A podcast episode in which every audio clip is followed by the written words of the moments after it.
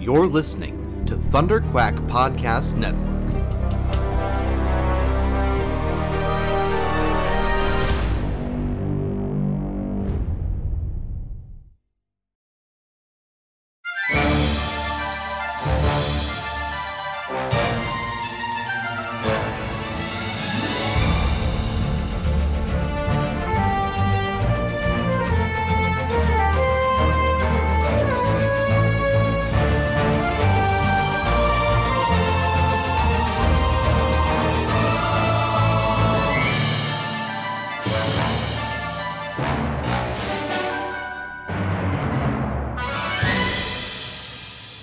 Welcome back to Force Perspectives for the Mandalorian Season 3 episode, Chapter 20 The Foundling.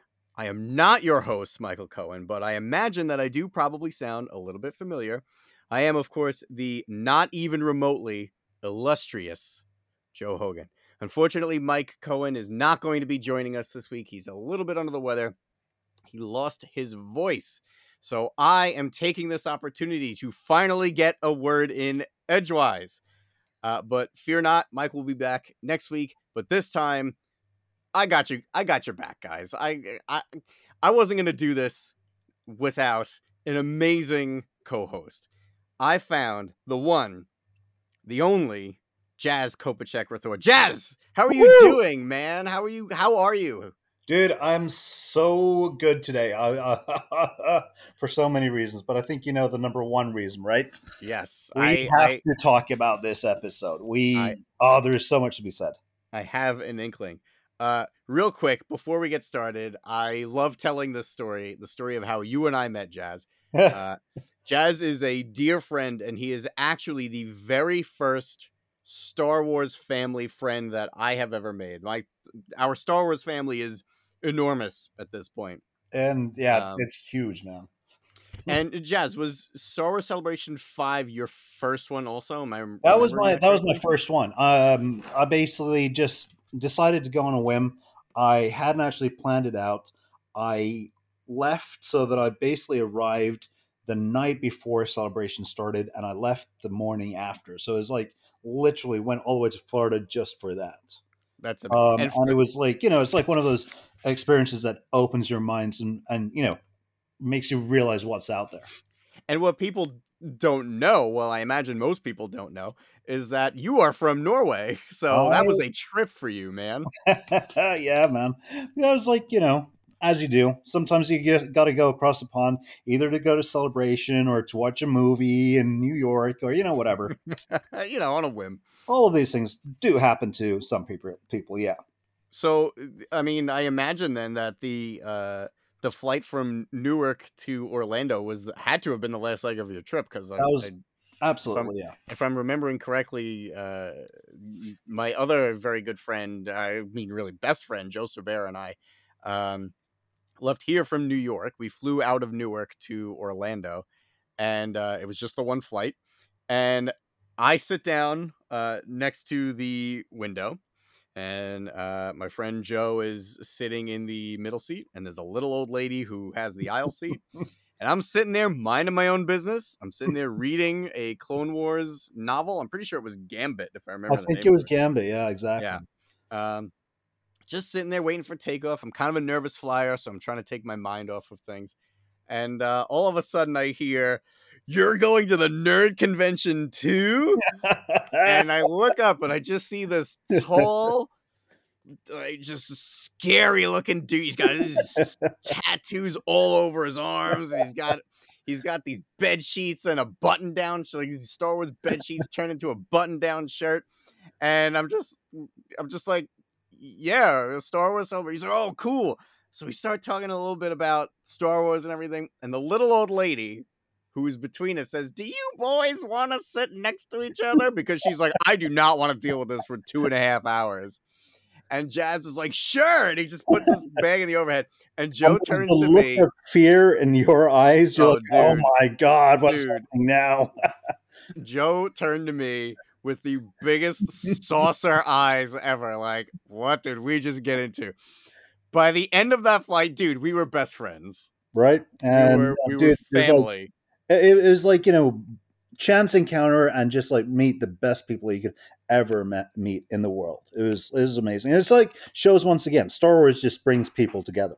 Yeah, absolutely, absolutely, and you know, it's I I think Sabera actually was the one that said Star Wars Celebration always ends up feeling like a, a family reunion with people you've never met before. Yep, exactly. It's I think that's the perfect description and and real I mean our Star Wars family has gotten so big since then, but you were the first, my friend. Dude, it's gotten so big lately that, you know, sometimes you look at the the family photos from celebration and you're like, uh, who's that guy? Yeah, right. Uh, who is this again? Oh, Yeah, okay, fair Yeah. enough. Whatever. it's great. But then someone always like, oh yeah, well that's the guy that we shared a cab with that night, and then we ended up going to the bash "Oh, and right, like right, X, right."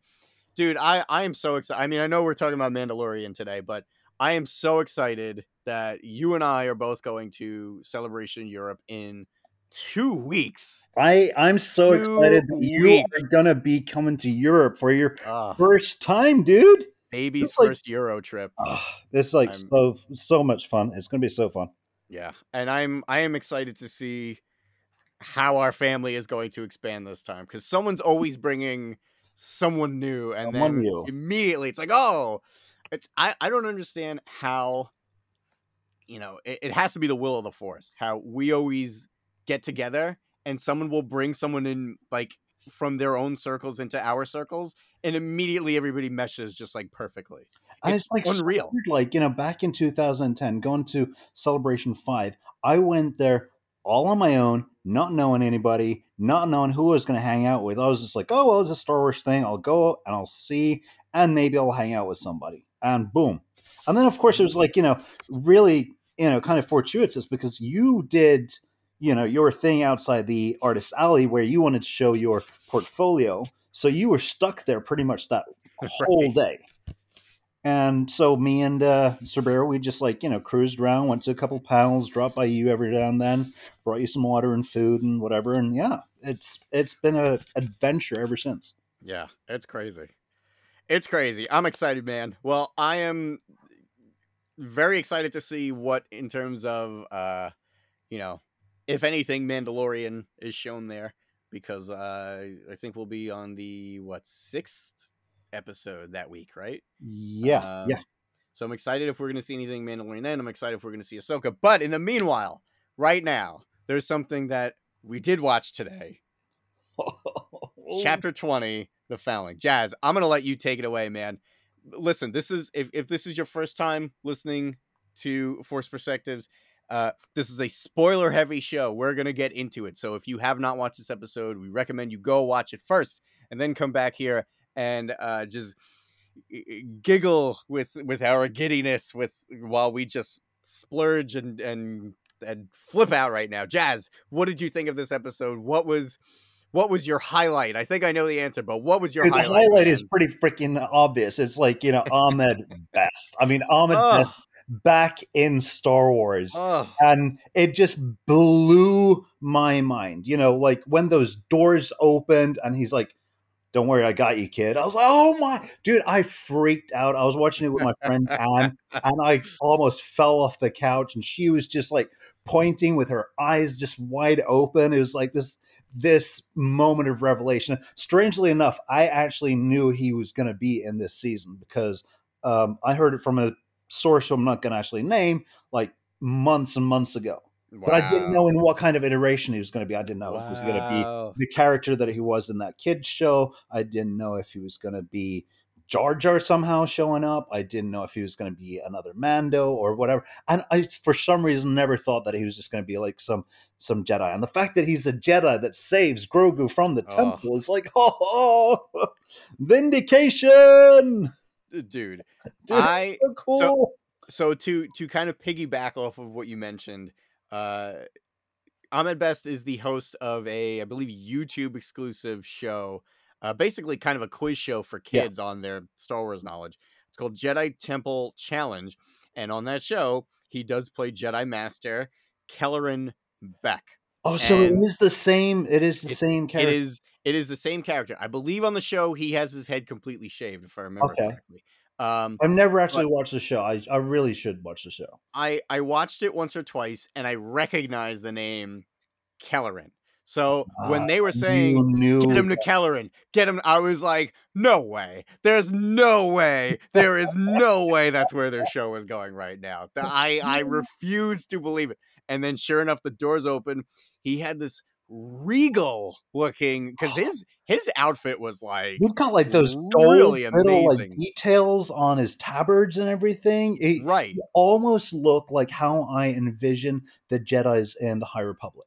It's exact. Yeah, that's. I think that's exactly what it was kind of a throwback to. Yeah. Um, and what's interesting that you might appreciate, Jazz, is I think his character in Attack of the Clones name was Ahmed Beck. Yeah, and I And think Jedi's name- cousins or something. Yeah, I think Yeah. they're related, right? Yep, So I did actually read that bit of trivia like back in whenever the the game show came out. But like I said, I never actually watched the game show. and now it's canon. His appearance as this Jedi is canon. And like you said, That's dude, so cool. if if any, I was thinking to myself, oh, maybe it's gonna be like you know, not Gungi because we already, you know, no spoilers for anything else, but Gungi has been floating around in new canon a little bit. Um, but I was expecting maybe Petro or Byph, right, from right, yeah, one you of know, the other younglings. younglings. possibly Shaak Ti because she kind of has a Jedi Temple canon death, but we haven't actually seen it yet. Well, yeah, Um, exactly. She's got technically three deaths, which none Right. of which are fully canon. Right. Whatever. So I was thinking, oh, maybe this is it. Maybe this is we're going to see Shaak Ti. But let me tell you something. If you asked me in Mando when Mando season 1 was uh first starting if I would be excited to see Ahmed Best in the show, the answer would be no. Oh, really? Okay. It's not that I dislike him or dislike Jar Jar, but like the fact that, you know, I think the story came out since then that, you know, this is kind of a serious topic that Yeah.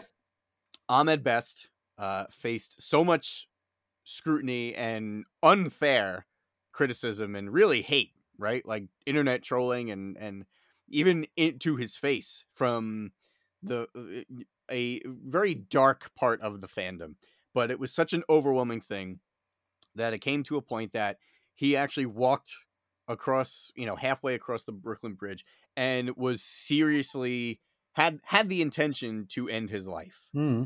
Um and And to I mean, think that is like you know people don't understand. I don't think you know when they hide behind anonymous, you know nicknames on the net and they troll and they you know spew up all this vitriol that it actually affects real human beings out there. right. They're people they're not just their characters, they're actual human beings. Yeah. They're people. Um and to th- you know, I'm not saying that I'm happy he didn't do it because we got this, but there's something that's so like inspiring that this man was so beaten down and really he did an amazing job with the Mhm. character that he was hired to do like love or hate jar jar we only have jar jar love here on this show but Absolutely. And- no matter no matter what, like you know, he was told who he was supposed to play. He was directed in such and such a way, and he did an amazing job. He did an absolutely spot on job. and and the character was just like spearheading that technology for the time Yeah, if it hadn't been for Jar Jar Binks, there's a lot of the movies that we have today that we wouldn't actually have today. Exactly. Exactly. So to think that, you know, we almost lost Ahmed and now he is the savior of what I would argue is maybe the most beloved Star Wars character of the last decade Yep. to have come about and is now a crucial pivotal part of that uh, of that character's story and background and the outpouring of love that I'm seeing online for for Ahmed and his portrayal of this character. I hope he feels vindicated. I Yeah, hope he I think- feels I remember, like you know, back at Celebration Chicago back in 2009, where he was on for the um, uh, Phantom Menace panel, Mhm. and the the standing ovation that he got when he came on stage and it just went on and on and on and he saw him light up i think he was really really nervous before he actually came out on stage but i think Oh. like that smile that he like showed i hope that that's the smile that's on his face today because he Yeah. did such a bang up job and suddenly he realizes okay there might have been people back in 99 who were like you know 30 year old trolls that were just hating on him but Mhm. all of the kids that loved Jar Jar back in 99, including yours truly, Um, they, yeah, you're a veteran. I love Jar Jar Jar. I'm, I'm looking, I'm looking, die-hard looking Jar at Jar several Jar Jar figurines in my apartment right now. um, and you know, we all love him, and you know, not, I, I hope that he actually feels and knows that. Yeah, absolutely. Uh, well, yeah, I, I definitely think he's uh he's getting the message across today by the by the look of it. And you know, it's cool that stuff like this and stuff like Kenobi did the same kind of thing for Hayden and Ewan Mhm. because Hayden and Ewan, like you know, back in the day, they got so much crap for the prequels that you know now the the people who grew up loving the prequels, who the prequels were really essentially for, have this deep appreciation and love for those characters and those actors' portrayal of those characters. Mhm.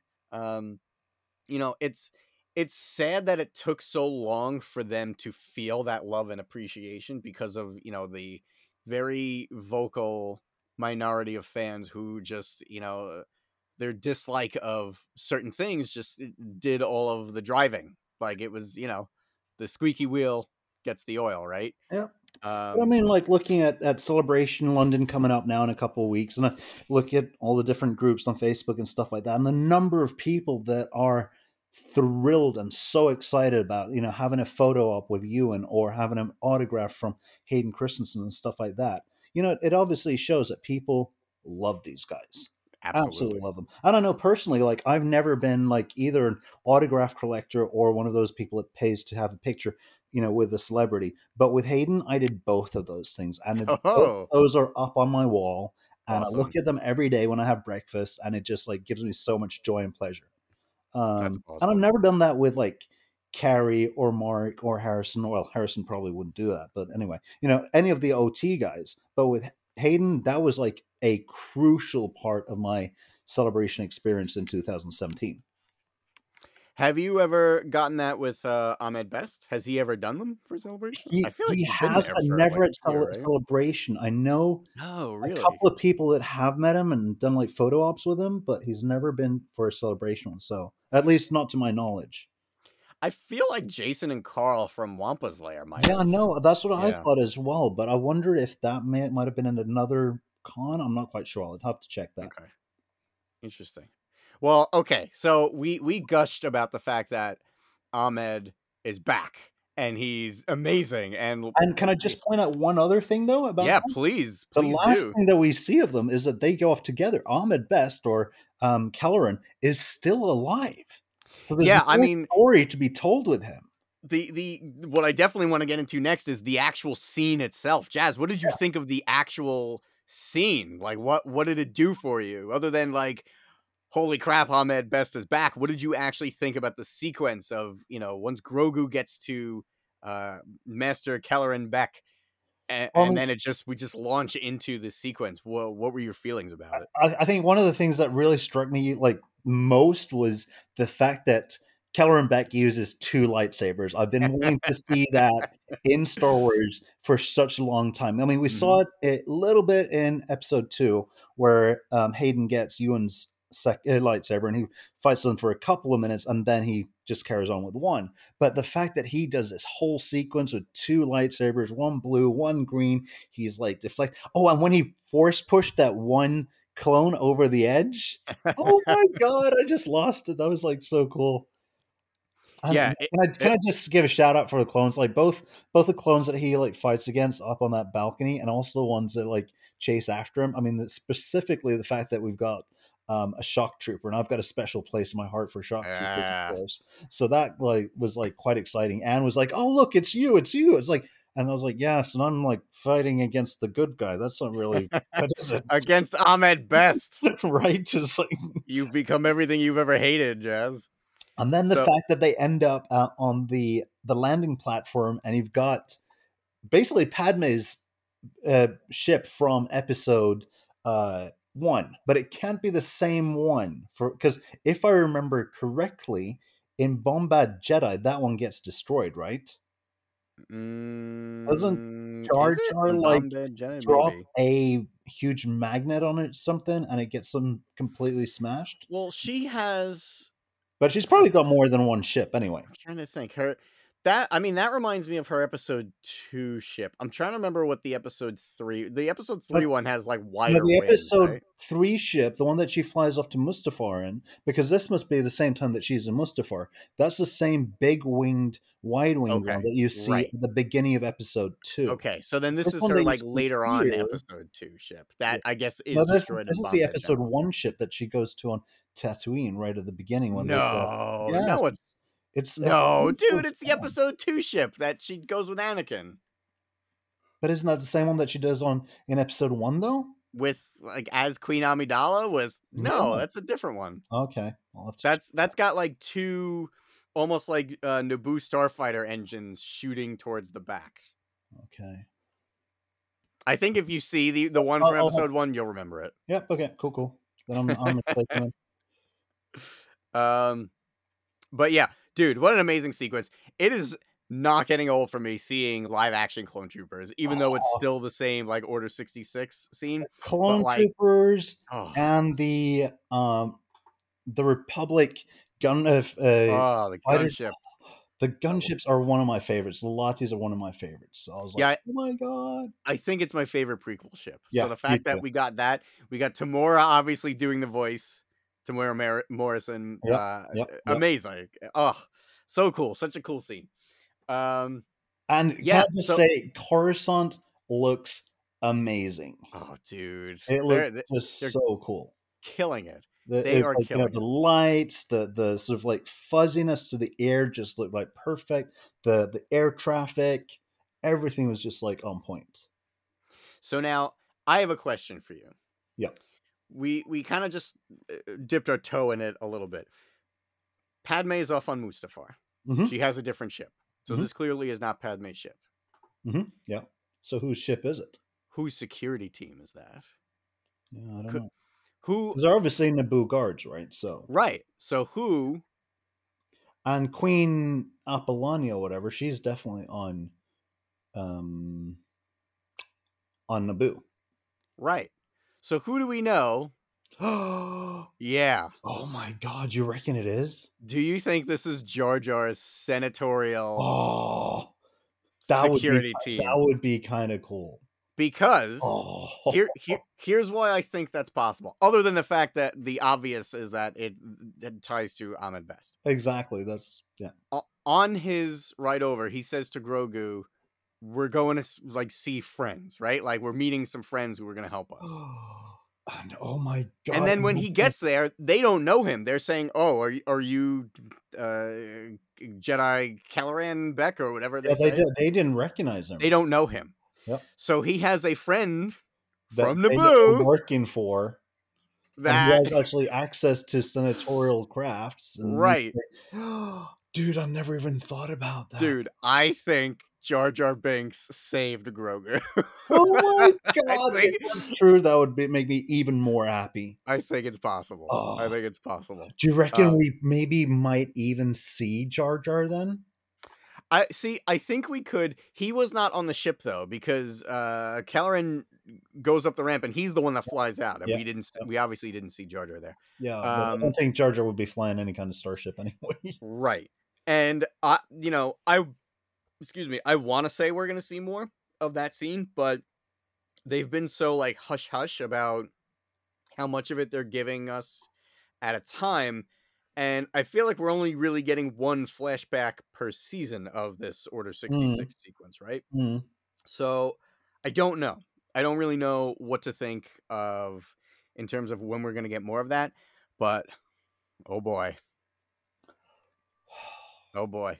Yeah, I'm yeah. pumped. That, that whole that whole sequence. Oh, could, could I also mention the one thing that I thought was kind of cool was like you know when they're before he actually reaches the senatorial ship, who was that, whoever it is, um, they go through um and they see the the stone, the Utunu stone or whatever it's called. Yes. That was kind of cool. And I was like, you know, I turned around to Anne and I was like, oh my God, look, it's the same stone that we saw last week in Andor. Oh no, that wasn't Andor.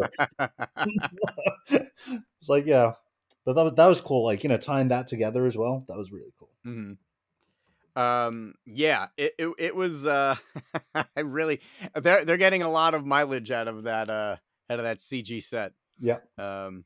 Unless it's filmed on uh, what is the volume, right? Maybe I they're don't they're just actually think so because there's been a couple of pictures floating on the internet the past couple of days where um, Penn Pershing, uh, he's on set with this little kid who is obviously his, you know, the actor Right. kid, Right. and they're on that set, and he's like, "Daddy, you know, Coruscant's real because I've been there, I love that. and it's a physical set." I love that. So that's kind of cool. I love that that kid has the magic of Star Wars in his heart, despite seeing how the donuts get made. It's Right? awesome. That's so awesome. All right. So we have to talk about quite a bit of stuff that did not take place on Coruscant, though. Yes. Um, how'd you feel about the uh, the beginning training sequence? Would you would you think? You know what? that? Personally, that wasn't my favorite part of the the episode. Really? um, okay. it, I I do like the fact that we're getting to see see the Mandos like training and fighting and stuff like that. But it, it Mhm. seemed a little bit like you know, well, here's you know two guys punching each other, and here's a couple of guys you know shooting at the water and stuff like that. I think it's cool. We're getting to see their where they're coming from, but it wasn't like my favorite part of the episode, without a doubt. So hmm But even even the Grogu, uh, you know, little little duel that didn't do it for you. That was cool. That was cool. But I Okay. think the, the best thing about Grogu in that opening sequence is when he was like levitating those stones and making them slide and stuff. And then, oh my god, they weren't. It was like I was like sure he was using the force there. Oh, dude, that was like so hilarious. Oh, Yeah. I love that. I uh, I expected him to try to eat one, honestly. Yeah, me too. Me too. I was like, as soon as I saw the crabs, I was like, you know, the one that he had in his hand or whatever. I was like, oh, he's just gonna suck the the creature out of it and just like gobble it down, but he didn't. You know.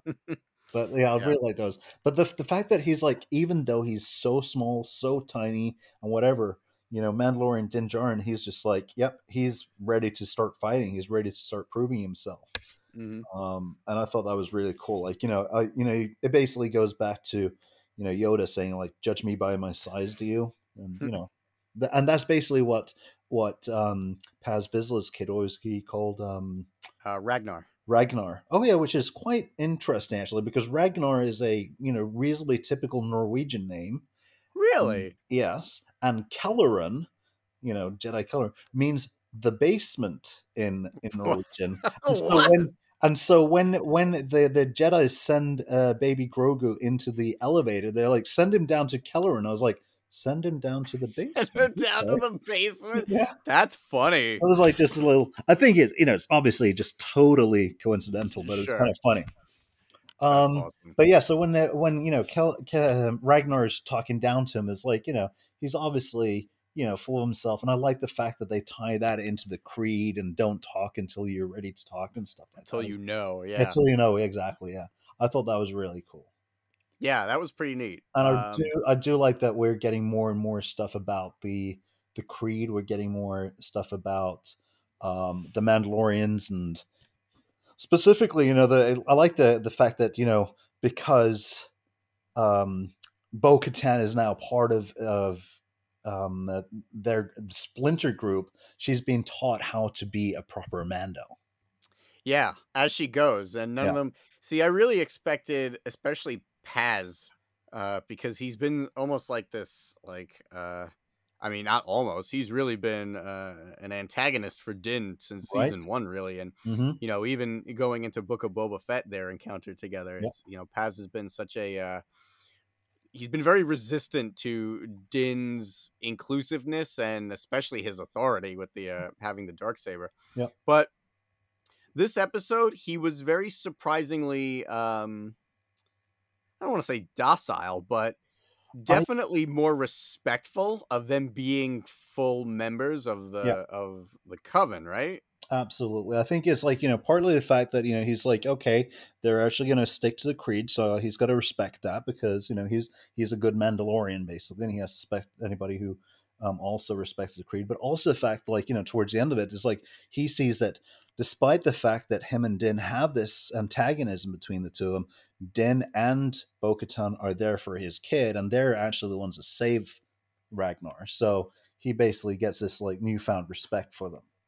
Uh, Yeah, it's like really giving him a lot of depth and a new, you know, sort of a lot of uh, character growth. And I, I, that's the one thing I love about this. It's like the character growth of all of these characters, like you know, seeing how they develop. I think it's freaking awesome. Yeah, he's just kind of been this big dumb idiot this whole time. You know, he's been obviously a very capable fighter, Yep. but uh, you know, that really hasn't been much to him yet until you know this this episode where he basically throws himself. Into the nest to try to save his son when you know once we realize oh this is this kid is his son no wonder he is you know he he's throwing himself and you know they made a point like eight times in the episode to be like we have to be quiet or it will kill Mhm. the the the uh the found not foundling the youngling. Um we have to be quiet. We have to be quiet. They kept saying it uh, and then all of a sudden he was just very out of character Yeah. but But I, but I, I also like the fact, like you know, a couple of times, especially when he said, you know, jumped in and said, "It's my son." You know, I kind of thought, I wonder if it actually is his son or if it's just his adopted son. But of course, for the Mandalorians, there is no real distinction. Right You know, and you could see, Yeah. like, you know, at the beginning of the episode when they're doing the fights, you know, Paz Vizsla is watching, and he's basically like a father in the background, like, you know, making Mhm. sure that his son isn't, like, you know, making mistakes or anything like that. Um, and he's got this, you know, very, very obvious fathership role eh, Mhm. um, towards Ragnar. So I, I, I think it's, like, really cool. And the fact that he's, like, so devoted to him that he jumps into this nest just to try to save his son, it's quite striking. Yeah, yeah, it was it was very surprising. Uh, espe- you know what really surprised me was, um, when I mean I'm jumping ahead quite a bit, but when. Din does ultimately, um, rescue Ragnar, and you know they land on the rock near near Paz, and you know the Paz kind of pulls him closer. He doesn't. He reaches out, and then as soon as his his son touches his hand, he immediately pulls him closer to like embrace him Mm-hmm. and and without you know he, are you okay and the kids i'm okay dad and immediately without missing a beat he he thanks din Yeah, he basically puts his arm around him, and there's like the thank you, and that really, even though they've got like masks on, you can't see their faces. You know, there's a knowing look between them, yeah and that's like you know, it's kind of like with C-3PO. You know, despite him just having a mechanical face, he had so much expression in him, and the same with these Mandalorians. I find. yeah isn't it crazy that you know these obviously these lifeless helmets the actors you know not just pedro pascal of course but you know and and not just katee sackhoff there are other, there are multiple actors doing stunts and doing gesture acting and all that stuff Mhm. isn't it crazy how emotive they are with just their body language and you always know how these characters are feeling despite them wearing a helmet I'm sure masking because like I know I know Anthony Daniels before he played C3PO. He had some both stage acting in London and he also did some mime acting. So he basically was very aware of the way that he used his body and you know body language is very emotive. And so I'm sure these guys must have had like some kind of a coach that you know has taught them how to use their bodies, their arms, their chests, etc. just like in the way they stand to express what they're feeling. Because otherwise, it'd just be like la- lifeless automatons, you know? yeah uh, you know i didn't even really put two and two together that you're right it really has been since c3po right Mm. um that's uh, since the beginning star wars has always had this type of you know uh, you know, I don't want to say uh, l- like leaning on body language, but uh, utilizing strong Mhm. body language uh, to uh, just deliver the character's emotions and. Yeah. and I mean, and look at emote. uh, look at Wicket. You know, Warwick Davis. He basically decided he's like. I think I read somewhere that his dog had the whole thing with tipping his head to one side, and he Mhm. thought, "Oh, I'm going to copy that for That's my awesome. character," and so that's why you get Wicket, like you know, tipping his head to the side all the time, and that gives him so much character. It makes him like you know, a little bit of inquisitive and stuff like that. Mm. So I think they're very aware of the fact that we're in all of this fur or these masks or you know armor or whatever, and all we've got to show what we're feeling is our body.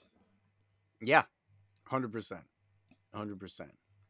Um, well, speaking of helmeted heroes and and the amazing acting that they're doing, uh, I'd love to talk a little bit about Bo Katan. I don't know uh, Yes. what your feelings on her is. I mean, this was definitely, you know, despite being the Mandalorian, this episode was very Bo Katan focused. right? Yeah, for I mean, sure.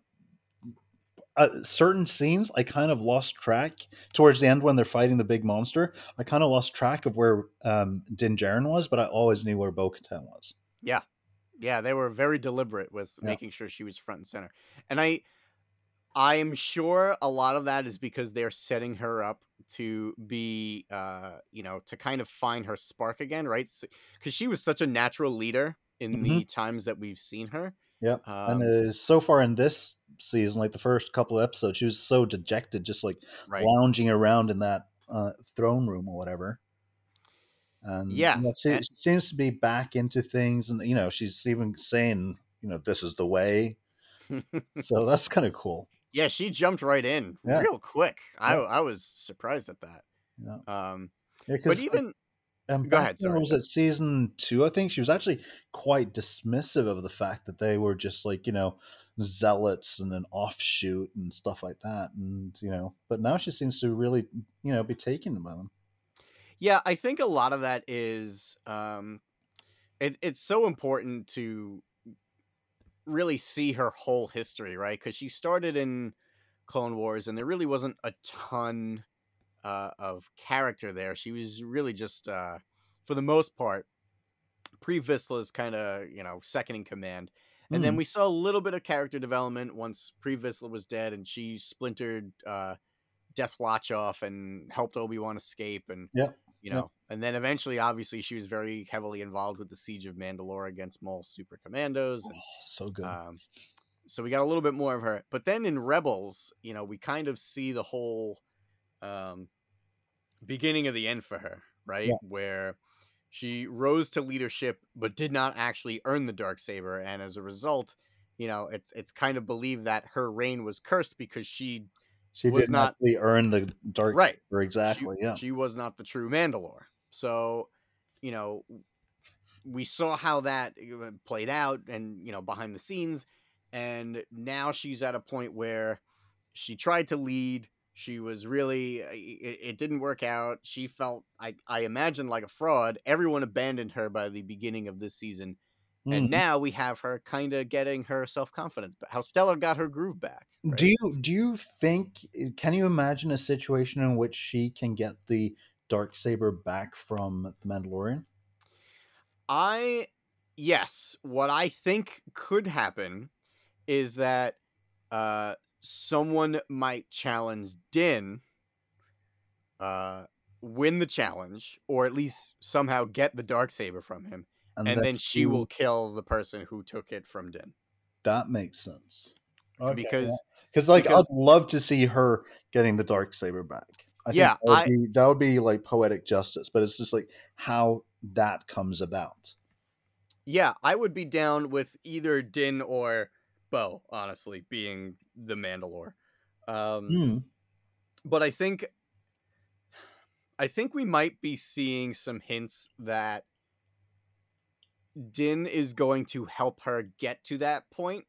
Like that's going to be one of his like purposes as a character is to cuz you know, a, a, I think a strong character isn't just growing themselves, it's helping uh, it's elevating the Others people around them. who they can be exactly, and I don't think he's actually interested in being the Mandalore. I think No. mainly he all. just wants to be a good dad to Gro- Grogu. Right. But we also know that a lot of the times the people who don't want power are usually the ones who are best have it thrust upon them. But I also think that Bo is in a position now where she's kind of learning the actual value and meaning of leadership. Mm. So, you know, before she just wanted it as a birthright and now it's she's earning it if that makes sense. Like she she she took also- initiative. And I think she also realized that if she's going to be um, a leader, it comes with certain responsibilities that she can't shirk away from. You know, Right. before I think she just wanted the power for the sake of the power. Now Mhm. she wants the, is you know the power in order to help her people.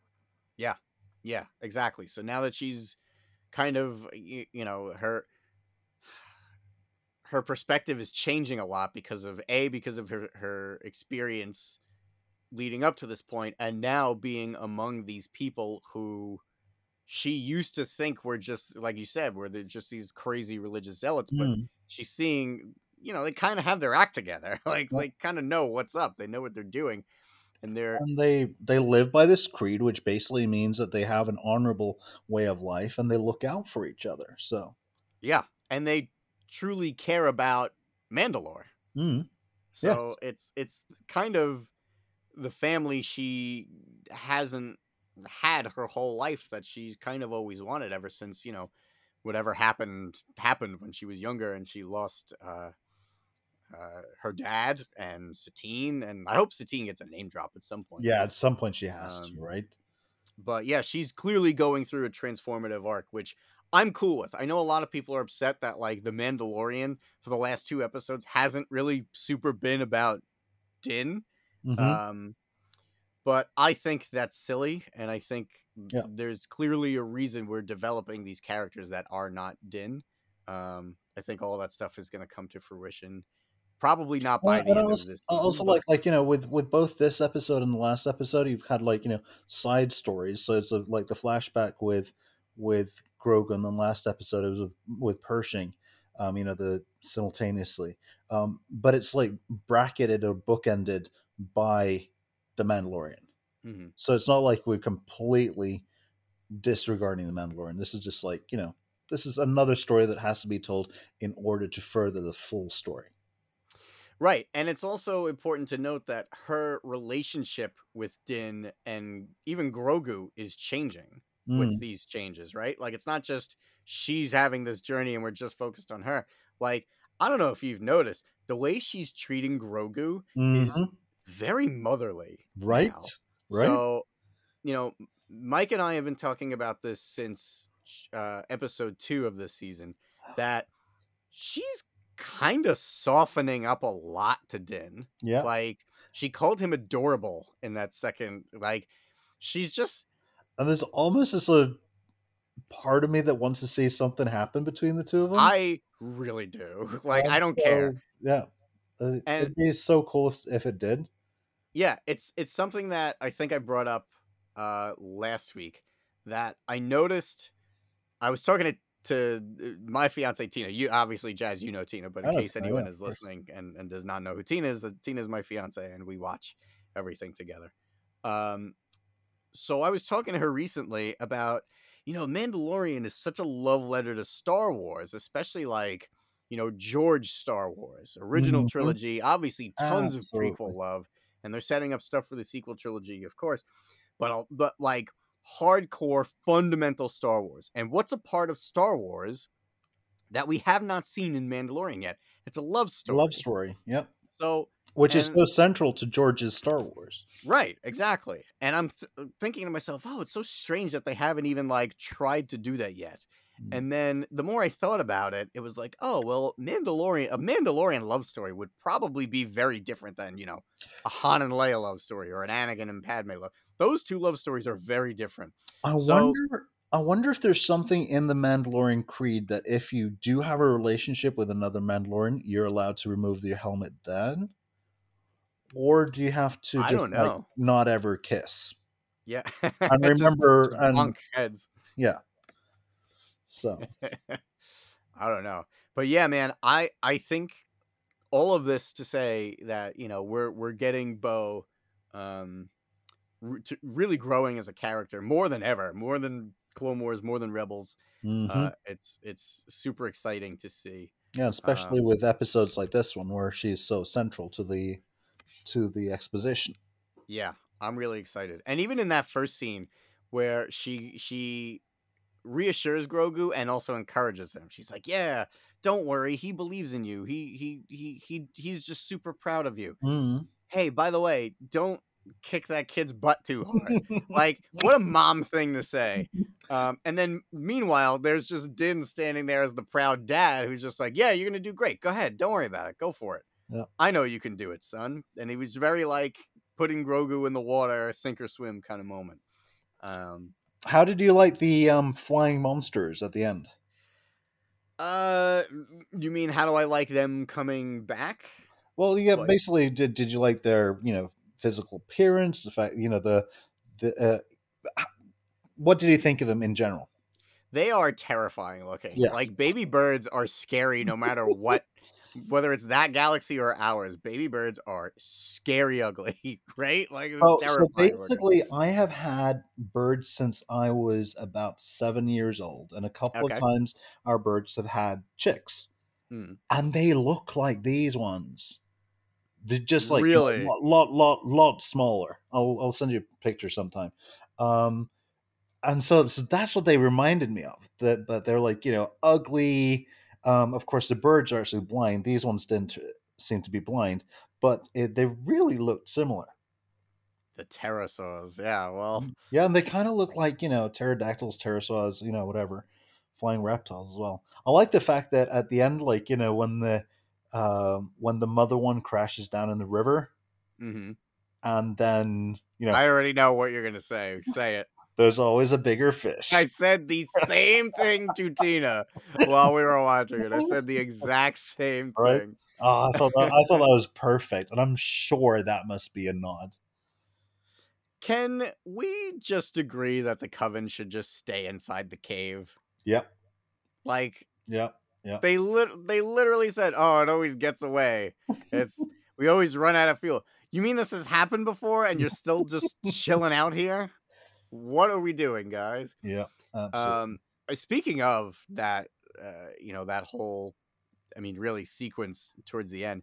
I had a very dark realization, and I mean, I know that they said we. I mean, we just even mentioned it that, you know, they've lost other kids to this thing, yeah, but like seeing the empty helmet in the nest that was kind of freaky. was like, oh, now I'm envisioning a child being eaten alive, and I don't Right. like it.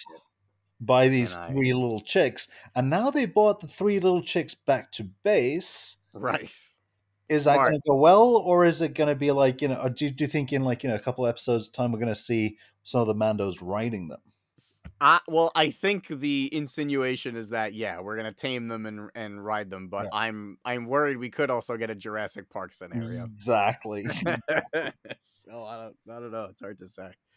Um, yeah, there's there's not a lot left from the trailers that uh we haven't seen yet. I mean, really, I, the only thing I can think of is the uh the Mandos on Nevarro. Um, oh yeah, yeah, yeah. That's what- yeah. We haven't seen that yet. So I imagine that episodes we have left now? Is it four? No, two. No, no, no. This is number that. four. Yeah, we've got four. four. We have- we've got yeah, four left. Yeah. four episodes left. So I imagine if we go to Nevarro the next episode, then everything else we're blind. the Oh, And season, which is speaking of. Nevarro, can we just mention the fact that this one, this episode today, was directed by Carl Weathers? I was not expect when I was when like, I when that knew came that, up at the end, I was like, "Are you kidding me? I was Holy positive. Crap!" I was positive this was going to be the Nevarro episode for that reason. Yeah, me too. I was positive. Oh, Carl Weathers. Okay, cool. We're we're gonna see uh, Greef Karga, who is maybe my favorite character in this show. He is He's so, so awesome. cool. I mean, the fact it. that he's got like little droids that actually, like, you know, pick up or carry the end of his cape.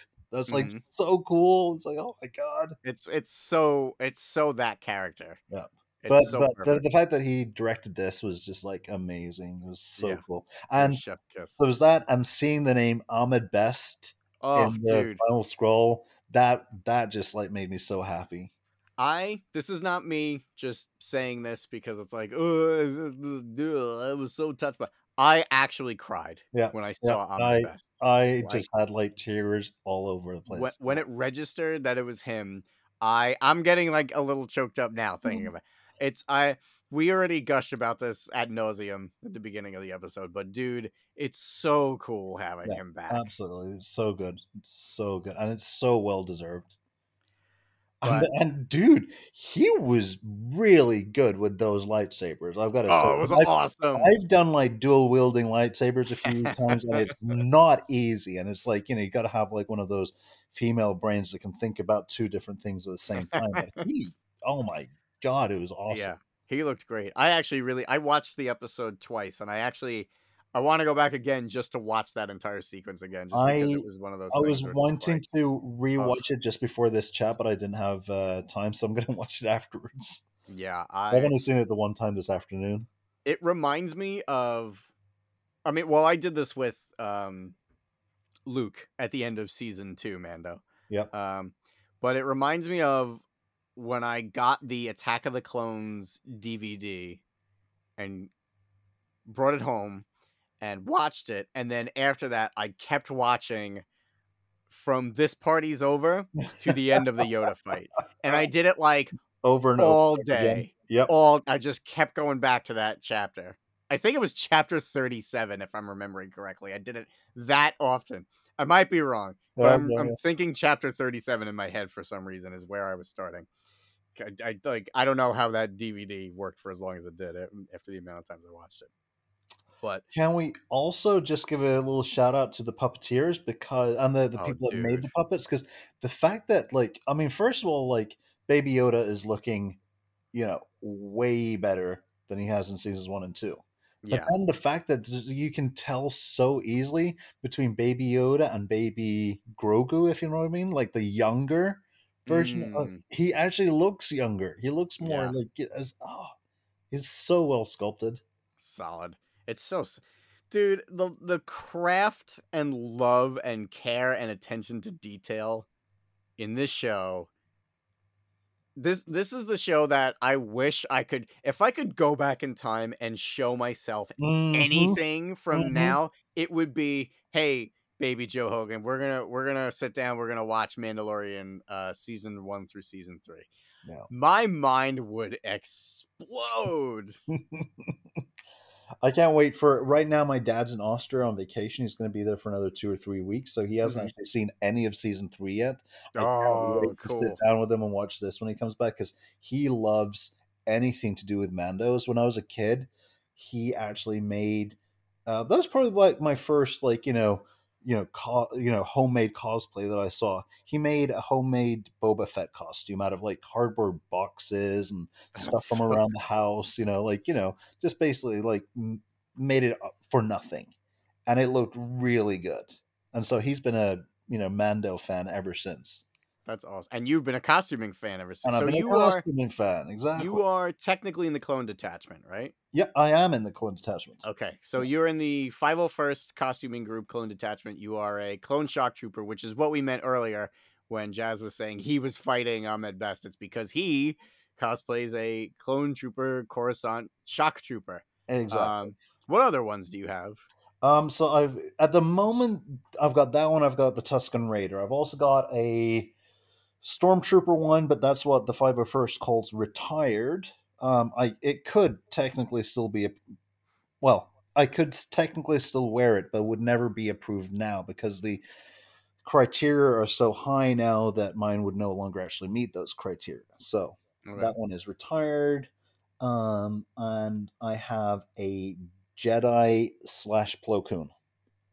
Yeah, I love your your Jedi robes. Yeah, my Jedi robes are pretty awesome.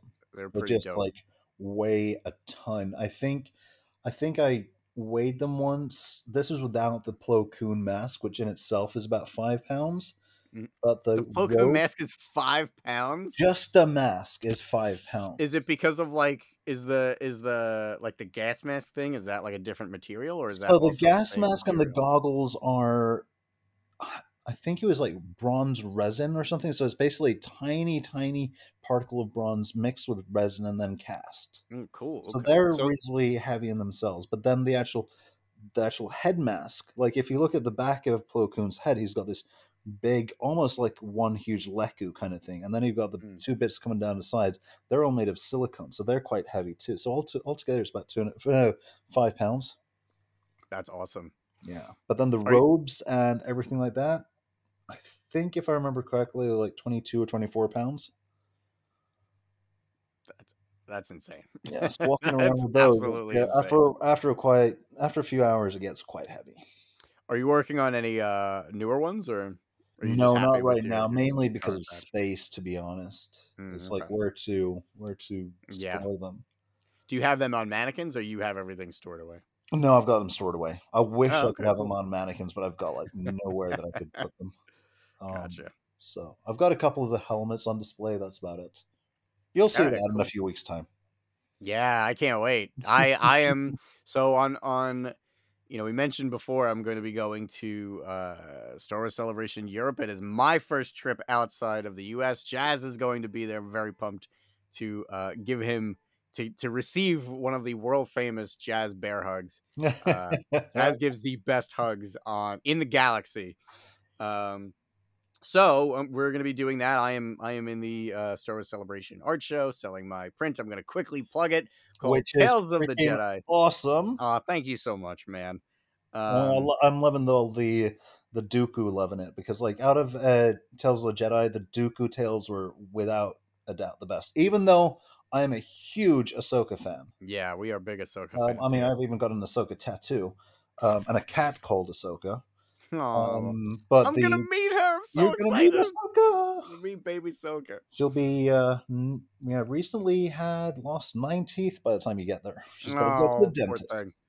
So Um, yeah, so The Dooku Yeah, so- stuff was amazing. Oh, thank you, man. I appreciate that. Well, I will I will be in the Acme Art Show area. If you would like to come see it, come say hi. Please do if you're attending. Uh, even if you're not going to buy something, just be like, yeah, I, I listen to Force Perspectives. I will make sure that you walk away with something that you don't have to pay for if you mention Force Perspectives.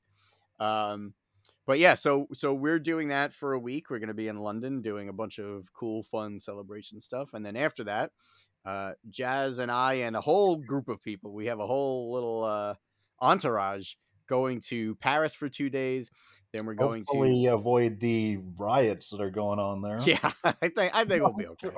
Um, but then we're going to Luxembourg to hang out with uh, another Star Wars artist, Christy, who's kind enough to host for us. So we're going to be hanging out there, checking out Luxembourg, and then we are flying to Norway to Jazz's pad and doing a bunch of really amazing fun stuff, including I think we we we have agreed that we're going to go to Finse, right? Yeah, we just Like, have to agree on the the, dates and which rooms so that I can book Okay. them so they don't disappear.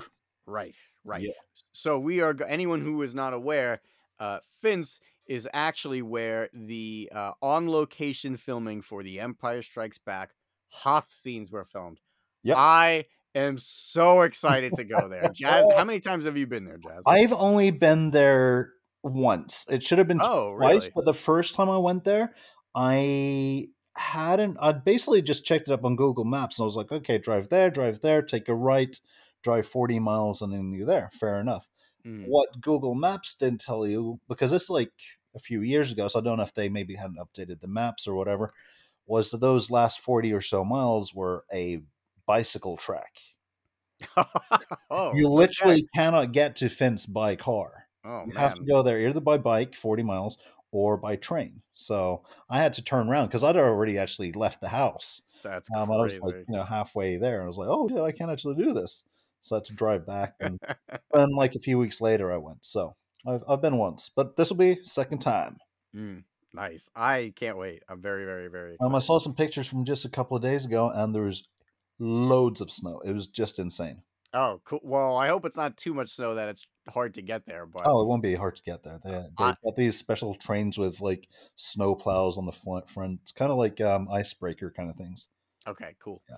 Yeah, I'm I'm gonna pack. Um, if I can find it, I'm not sure if I know exactly where it is, but I am gonna go digging looking for it. What I would like to bring is my Action Fleet AT-AT uh, from the Star Wars Micro Machines line because that was like my second ever Star Wars toy. And Nice. uh, so I really want to bring that to take a picture. If I can, I'm probably gonna bring a Snowtrooper action figure because that was another figure that I played the hell out of as a kid. Um, but Well, yeah, when I so went up there, can't I, brought my 1981 um, Empire Strikes Back AT-AT. So it's like you know the old action figure line. Um, I brought that along and had a couple of photo ops. which that must have been difficult to pack.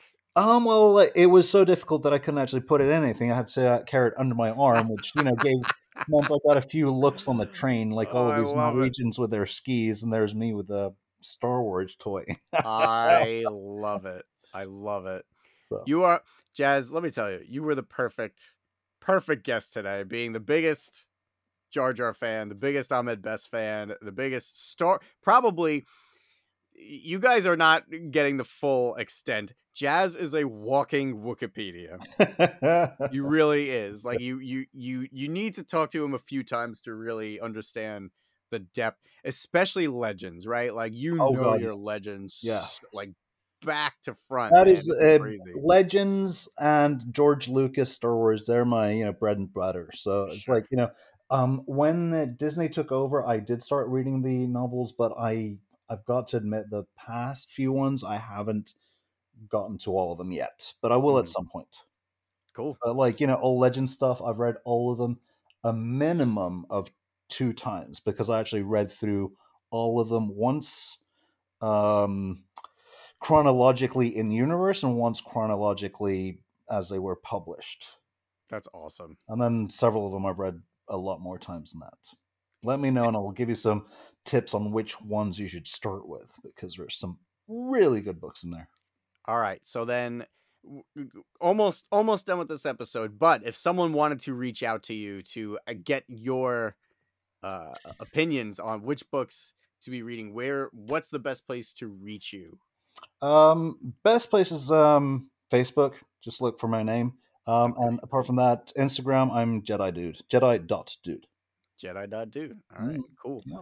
Um, and just to give people uh, a little insight to the insanity that is jazz, uh, I'm trying to remember what year it was. Was it 2018 or 2019 that you did a challenge that every day you were going to Oh. wear a different Star Wars T-shirt, and you had more than enough. You had too many to Yeah, wear. at the end of the the year, I year. still had a plastic bin with about 40 or 50 that I hadn't gone through.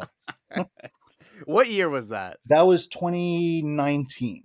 Okay, and did you chronicle every day? Am I remembering that I, correctly? I did. I took a picture every day and then man. I basically um, put them together as a you know time lapse kind of thing. So you can basically see my t-shirt change from day to day and also my facial hair growing out and disappearing, growing out and disappearing.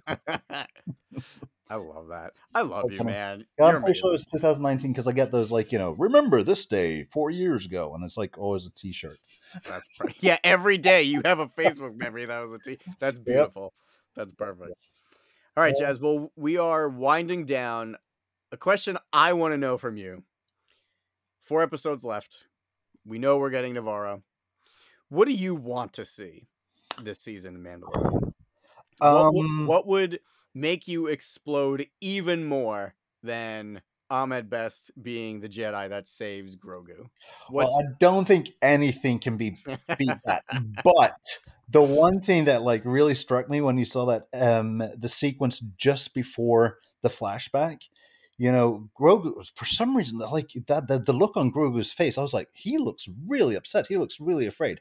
But Mm. I was thinking, what if instead of just like making that round thing for his chest, he needs his first helmet? Yeah, if we got they little- actually they they forge a Mando helmet with either ear holes or coverings for his ears or something. It would be like I'd love to see him with a tiny little Mando helmet. Yeah, I And the I fact think that they're already talking here about like you know right now he is but a foundling, but soon he will be an apprentice kind of thing. Um, exactly. Like, yes, I want to see that. They're they're talking about he can't have a helmet until he he can speak the creed. speaks the creed. Yep. Uh, so do you We're think we're going to see him talk? Will it be the I- creed? I think we're gonna get some first words. I don't think I it's gonna be so, the yeah. creed, but I think we're finally gonna get some first words, and they're gonna be adorable. Yeah. This is the way. I, oh my god! Imagine, imagine. Ugh. Yeah, I'd, I'd- I'd love to see something like that, but we'll see because there's only four episodes. I, you know, we already know there's going to be at least another season. yeah, So we probably aren't going to see any helmets or anything until next season. and But uh, I do my- like. I'm so happy. I mean, we kind of knew it, but I'm so happy that he's chosen to take the the path of the Mandalore as opposed to following Luke and becoming a Jedi and stuff like that. Because it's the fact that we've now seen a tiny little Yoda species baby becoming a Mandalore. He's still got the connection to the Force. Oh, it's this. This is. I bet you that George watched this episode today and loved it. I hope so. I, Uh, I hope he is proud of the stuff that uh, Favreau and Filoni are doing because clearly they're respecting George's mythology and his storytelling, and, and, Absolutely. you know they're they're just killing it. Um, and I think it's cool that you know we had. I'm trying to think of his name. It was the Mandal. It was the first Mandalorian to become a Jedi who Oh, oh god. um, did all of the the stuff with the dark saber. was it Tar Vizsla? Yes, Tar Vizsla. yeah. So we had him as like the front book like the front bookend, and now we have a Jedi who's becoming a Mandalorian as the back bookend. Like, what a cool, weird, parallel, super different characters, and Mm. it, this is awesome to be seeing this story right now. Um, Yeah. yeah, Oh, the one thing that we didn't mention about uh, Bo Katan, by the way, Yeah, I it. remembered was the, the the final scene where she gets her new shoulder pauldron with the mythosaur. That, I Mm, think that is right. quite indicative of where maybe not she's going, but where she wants to go. Yeah, that's her head is clearly still on that. Yeah. Um, and Katee Sackhoff, you know, I, hopefully this isn't a future spoiler. If if it is, just you know, we're we're just about Right now, it's just a speculation. Yes, but Katee Sackhoff did kind of say uh, what was going on with her character when she um, was asked about why she didn't mention it to Din. Um, she did go on record saying uh, that it's not that she was trying to hide anything from him; it's that she was processing it and didn't really wasn't really sure how she's feeling. Was just trying to figure out like, did that just happen? So it's not like Mhm. You know, maybe she thought that he would think she was crazy or something, but it wasn't like a malicious, I'm going to keep this from him for my own selfish uh, reasons later. Um, but now, after this episode, I feel like she really wants to go back and prove it now because uh, the armorer was just like, yeah, okay, sure, whatever, idiot. um, oh, you saw the store. Great. Okay, cool. Anyway, so here's your shoulder pad. Um, yeah, it's it's. I, I think that's kind of a an obvious window on where her head is and where she's probably going to want to go. And it's, I think it's a matter of time before everyone returns to Mandalore, and she knows what's going to be down there when they go. Exactly. right? I mean, you know, the fact that they now know that the air is breathable means that they can go back and retake their homeworld. Sure, sure. Oh man. Well, listen, I, I think we did it. In the words of Michael, I think we did it. I think we did it. Uh, Jazz, thank you so much, man. This was my first time. I've been on so many podcasts over the years. This was actually my first time ever hosting one. So, And you did a terrific job, sir. ah, thank you, buddy. Uh, thank you for being my guinea pig. Um, I had, dude, I had a great time. I had a yeah, I had an amazing time. I thought that I'd need to rewatch the episode in order to be able to have a couple of words to say, but you know what? There's so much to be said after just watching once. So yeah, this is definitely the best one so far in this season, and possibly my favorite one so far at all. ever. Possibly, Wow. yeah. I mean, I agree. Definitely. It's, it's definitely my top three. So my top three are Okay. basically this one, um, Luke, and Yeah. um, uh, Cobb Vanth. Oh, cool. I love, Yeah, I love the Cobb Vanth episode. So Calvin. So, can we count the Book of Boba Fett episode where he gets the N one? I know that's cheating, but I think that one's in my top. That is really, really yeah. When he got the N one, that kind of freaked me out a little bit. yeah, that was uh pretty stellar. Um, well, okay, awesome. So, uh, Jedi dot dude was that? I'm sorry, was that your Yep, Twitter or was it, that. Um, that's Instagram. Instagram? Okay, Uh, great. yeah, I'm And not on Twitter. Yeah, I'm pretty much on Jedi dot Dude on everything, Okay, cool. including And- Facebook. Actually, yeah. So Oh, okay. So you should be easy enough to find. exactly. All right, awesome. Well, next week, uh chapter 5, I'm not sure what the name of that episode is, I Um, actually checked.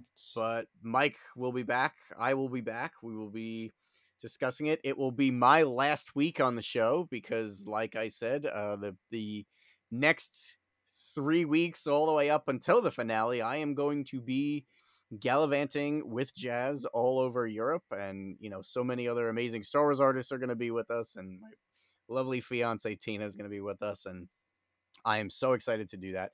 Uh, but you guys are stuck with me for one more week before Mike has to figure out who he is going to be. We'll just have to have like you know a couple of uh, Mando chats while we're together on trains in France and Germany and Luxembourg and wherever we're going we are definitely going to be able to uh, make that happen. We're going to be oh, talking oh, yes. Star Wars for three straight weeks. Hell yeah. Awesome. Well, Jazz, thank you again so much. Uh, thank you guys for listening and tuning Thank you in. for having me. Of course, dude. Of course. You're amazing. And uh, yeah, we will see you guys next time. This is the way. Thank you for listening to Thunderquack Force Perspectives. Our opening theme is composed for us by Christy Carew. Follow Force Perspectives on Twitter, Instagram, and Facebook at ForcePOV, and join us on Discord at thunderquack.com slash Discord. Support the show by visiting us at patreon.com slash thunderquack to get early access to episodes. Leave a rating and review on your favorite podcast service, or buy merch at store.thunderquack.com. Force Perspectives is a part of the Thunderquack Podcast Network.